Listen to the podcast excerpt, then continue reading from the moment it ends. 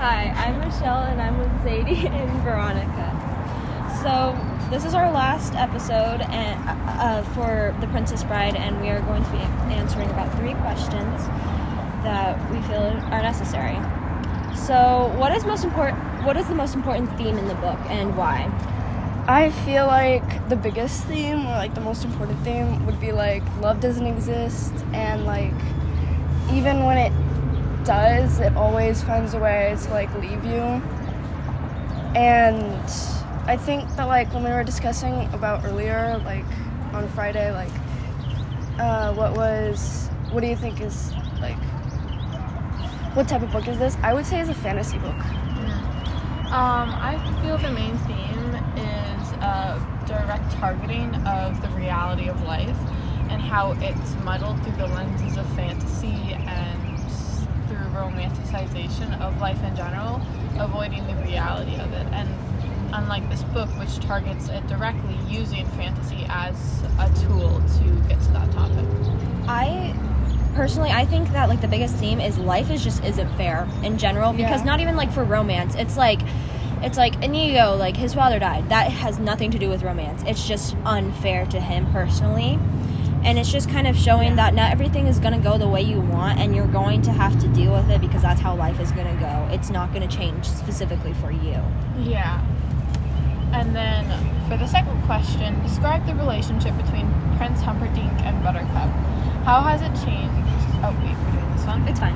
How has it changed throughout the course of the story? What do they want from each other? Does the relationship move the plot forward? I, f- you want to go first? Oh, no. Okay. I feel like basically, I don't think the relationship really changed at all. She doesn't want to get married, he's kind of forcing her to.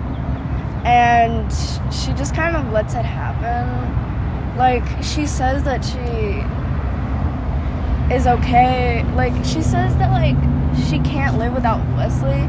Yet when she thinks Westley's dead, she doesn't want to get beheaded. So she'll marry the prince. Yeah, I also on like to add from that. I think it goes into more of like an abusive relationship in the end because Yeah. it does say that he starts ripping out her hair and scratching her face when she ca- kept talking about Westley and how like it got him just like really riled up and he just hated it, so he finally lost it on her. So I think it almost turned into a physical Yeah. abusive relationship because it was already mentally physical. I mean abusive. You can tell just by the way that he's talking to her, how he's lying to her that he's been giving like messages to Wesley and stuff. It's like it's not a good relationship. Yeah, and I also think in not a lo- not a love, but there was a there and it certainly wasn't mutual, but there was an attraction towards Buttercup on the prince's part Yeah. that kind of developed throughout, especially spending time with her. But that kind of led to the thing of oh, I'm not supposed to be feeling this, so I'm going to kill her Yeah. and Yes. use her as a stepping stone because he doesn't want to be attracted to her. He can't because he needs to use her as a way to Almost like a war. tool, Yeah, like- a tool. To show that like representation. Sorry. Yeah, yeah, and it's just like it's one of the most toxic things I've ever had to really read, I would say, because like it's just the whole he can't find another person that's willing to do this thing. Yeah. hmm Um, Um, so throughout the story, Westley has been almost like a perfect person, a hero, and no faults at all.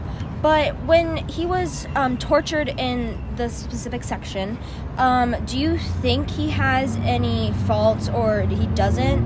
Or what does his ha- what having any faults make him more difficult to relate to? Or do Well- you disagree that he thinks he has faults? oh well, first of all, he definitely has faults. Yeah. He's, he's a misogynist, as we see in the last chapter when he says he owns Buttercup.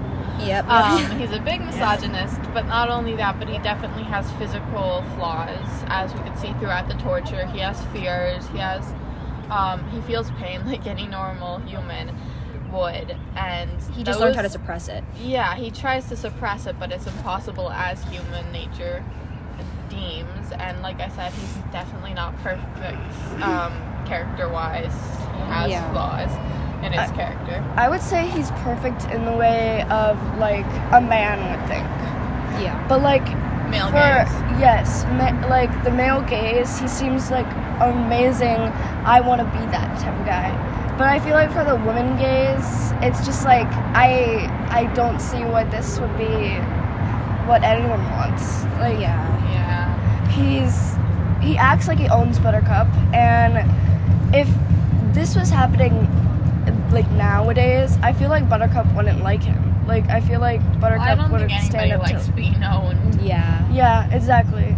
But like she is kind of deluded by like everything in because it's this time period, so it's all okay then, Yeah. as okay as it can be. Yeah. But like if that were to happen nowadays with her and like Seeing that in real Westley- life, it would just yeah, be- it would just not be okay. it wouldn't be acceptable. He'd probably get canceled. Yeah, probably. Think back to the moment where you felt the most suspense in the book. When was this?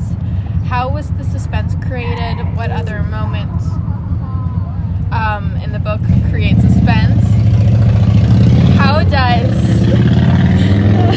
how how does the suspense affect the reader? Are there any specific literary devices such as dramatic irony that help create this suspense? I'd say probably the most suspense is when Westley dies or the raid of the castle. But for Westley dying, I think it's probably the top for me generally because it does like have a ton of suspense because it's like, oh, what is going to happen? It also brings in dramatic irony almost because Yeah. Westley was able to kill Vizzini, he was able to like drink poison, he was able to go around Fezzik, he was able to go around so many people, even Inigo. It's like, oh, he died from a machine. Like that's Yeah, it's weird. And it also creates this like dramatic effect of what's going to happen to Buttercup since Yeah, he she's, She's so she's been waiting for yeah him. yeah she's been waiting for him. It's the entire point of the book that he gets to her, he gets her, and he yeah gets her. Yeah, Um, but it also makes you think since at the time you don't know if Buttercup's gonna find out or not. yeah, And later in the book, knowing that she tried to kill herself when he she thought he wasn't coming, but she thought Yeah. he was alive. It's like kind of hard to think of what she would have done if she knew he was dead. Which Like she for has the no- second time? Yeah, Yeah. for the second time. yeah, That would be especially at the hard. end of the book because it's like it's like it's almost on a cliffhanger, and Westley is really weak. So like, what if he does die? Like, it's almost like what would she do then? It's like con- confusing because it kind of brings Yeah. into like Also, Yeah. like also, Also enforcing clinging. This miso- Yeah, misogynistic stereotypes. But for me, I would actually say that like Inigo and like Inigo's fight with the Count was the most sensible thing Yeah. for me. It's also very gory. Because- like Yeah. the goriest part in the book. I know, but it's, it's for me. It's like it's like it was so like relieving when he finally killed the count, and Yeah. I just I loved that so much. And there was so suspense, so much suspense when he kept saying his line over and over and over again. yeah. It was almost like he was like just like in a circle. They kept repeating, and repeating, and I think Yeah, that's what and made it the just count kept like building confused. and building yeah. and building, and then he finally did it, and I was just so happy. and it kind of ended it in a way. all for now.